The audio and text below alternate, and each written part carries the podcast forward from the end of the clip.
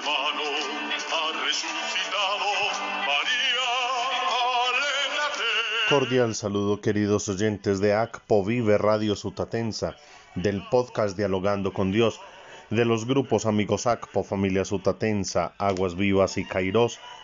Elevamos nuestra acción de gracias a Dios por el cumpleaños de Yolanda González y de Ronald Ortiz Cuello, que el Señor les colme de gracia y de bendición y les permita una vida en santidad.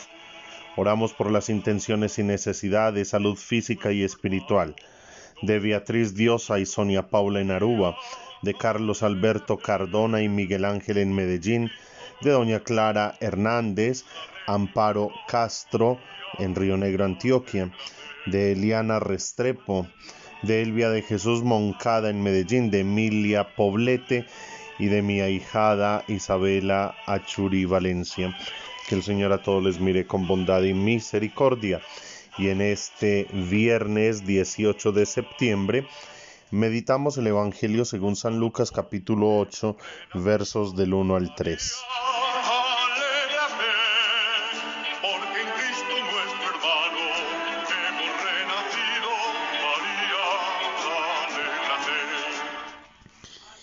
En aquel tiempo Jesús iba caminando de ciudad en ciudad y de pueblo en pueblo, predicando el Evangelio del reino de Dios.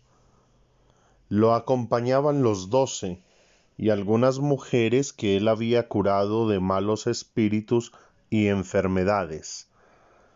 María la Magdalena, de la que habían salido siete demonios.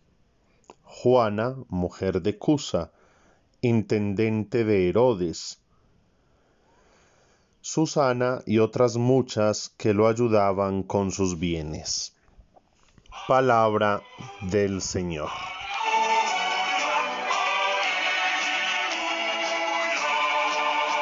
Porque Cristo nuestro hermano ha resucitado.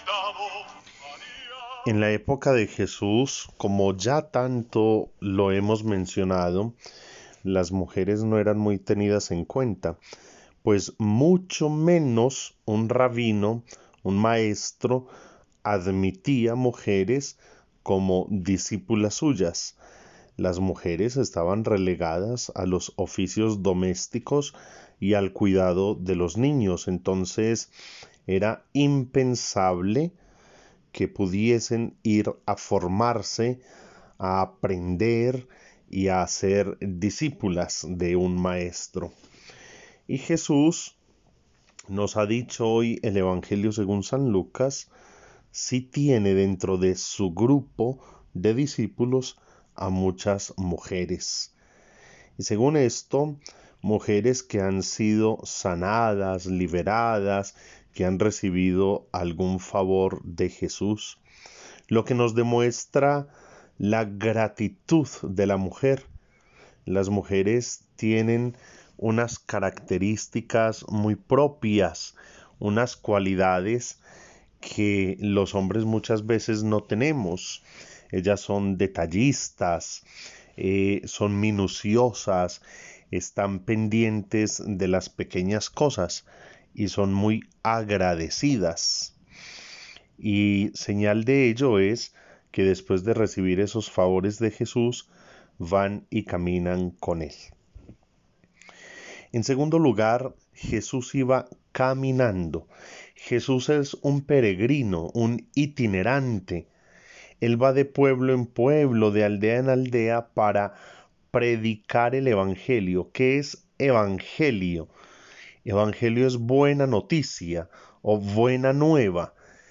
Y bueno, pero es que no existían ya los sacerdotes, los maestros de la ley, no han existido ya los profetas que predican la Sagrada Escritura. Pues bien, Jesús predica que el reino de Dios ya está en medio de su pueblo. Él mismo es el reino de Dios. Ese evangelio o buena noticia viene dada justamente para todos aquellos que son excluidos, los pobres, los pecadores, los enfermos, los huérfanos, las viudas. Y esa es la grandeza y eso es lo maravilloso del anuncio de Jesús, que es un anuncio para todos, una invitación para que todos, sin excepción, incluidos los paganos, volvamos los ojos a nuestro origen y principio y a nuestro fin, que es el Padre Celestial, la patria eterna. Y nuestra fe católica y nuestra fe cristiana lo que nos hace cristianos es que creemos en que ese Jesús que anunció el reino de Dios murió pero resucitó. Y es lo que nos está narrando hoy San Pablo en su primera carta a los Corintios, capítulo 15 del 12 al 20. Dice Pablo, si Cristo no ha resucitado, nuestra predicación carece de sentido y la fe de ustedes lo mismo.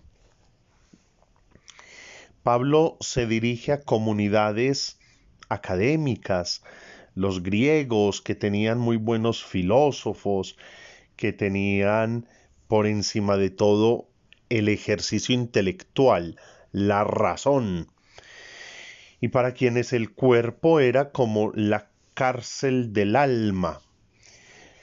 Los griegos, si creían en algo más, era en la inmortalidad del alma. Esa, esa parte espiritual de cada persona es inmortal, es eterna. Pero no entienden, no comprenden, no aceptan la resurrección como ese don de Dios de levantarnos en ese cuerpo glorificado.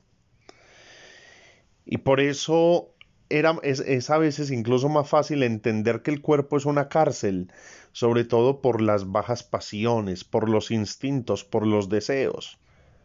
Pero al aceptar el Evangelio de Jesucristo y este resucitado, el cuerpo pasa a tener una mayor dignidad porque el cuerpo es templo del Espíritu Santo y por lo tanto es un vehículo en el cual nos podemos conducir hacia la salvación y la vida eterna.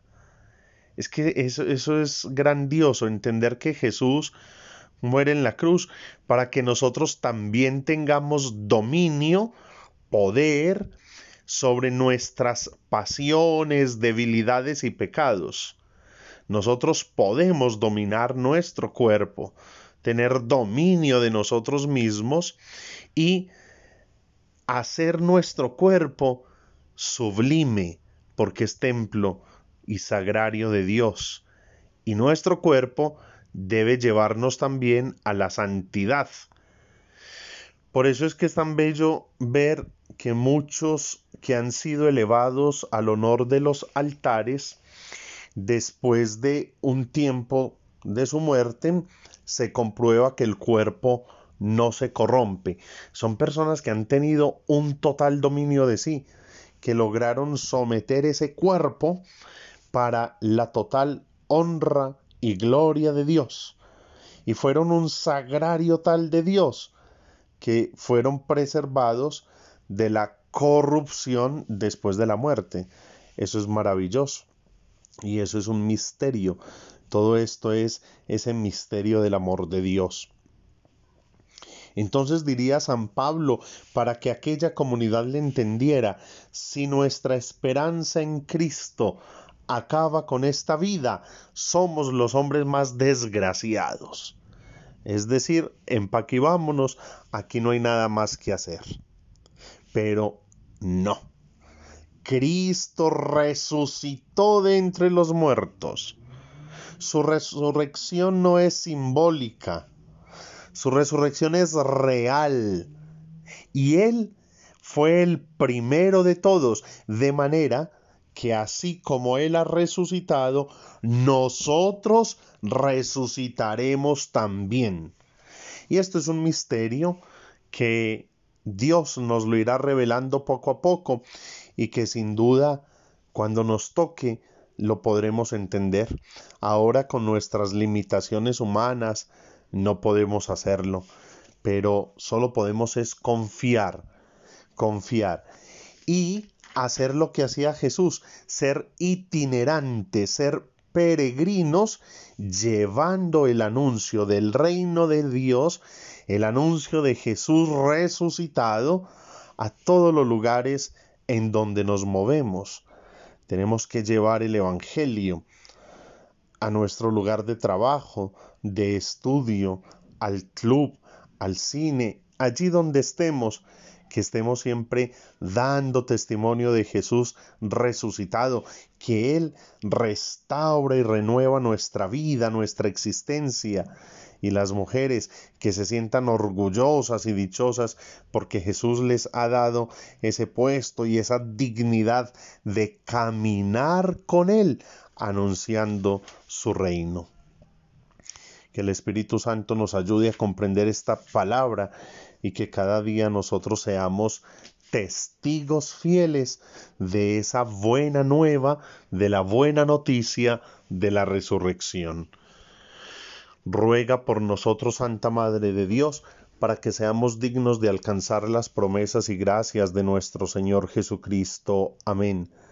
Sigan enviando sus peticiones de oración y acción de gracias a nuestro WhatsApp más 57 305 309 81 45.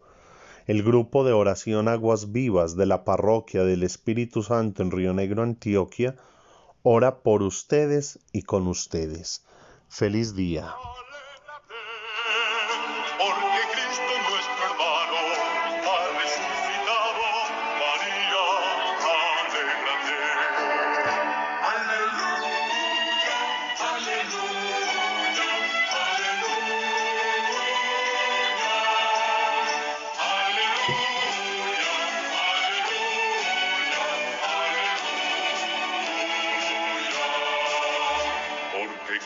Nuestro hermano nos ha redimido. María, alégrate, porque Cristo nuestro hermano nos ha redimido.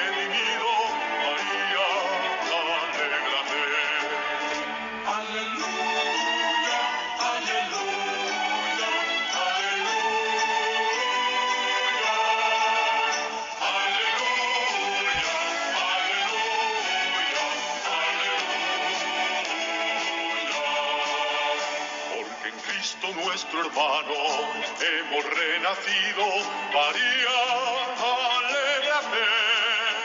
Porque en Cristo nuestro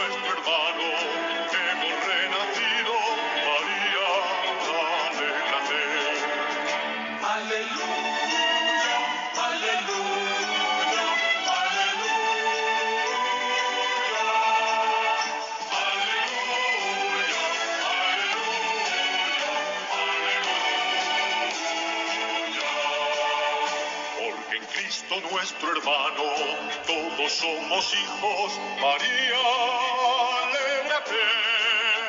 Porque en Cristo nuestro hermano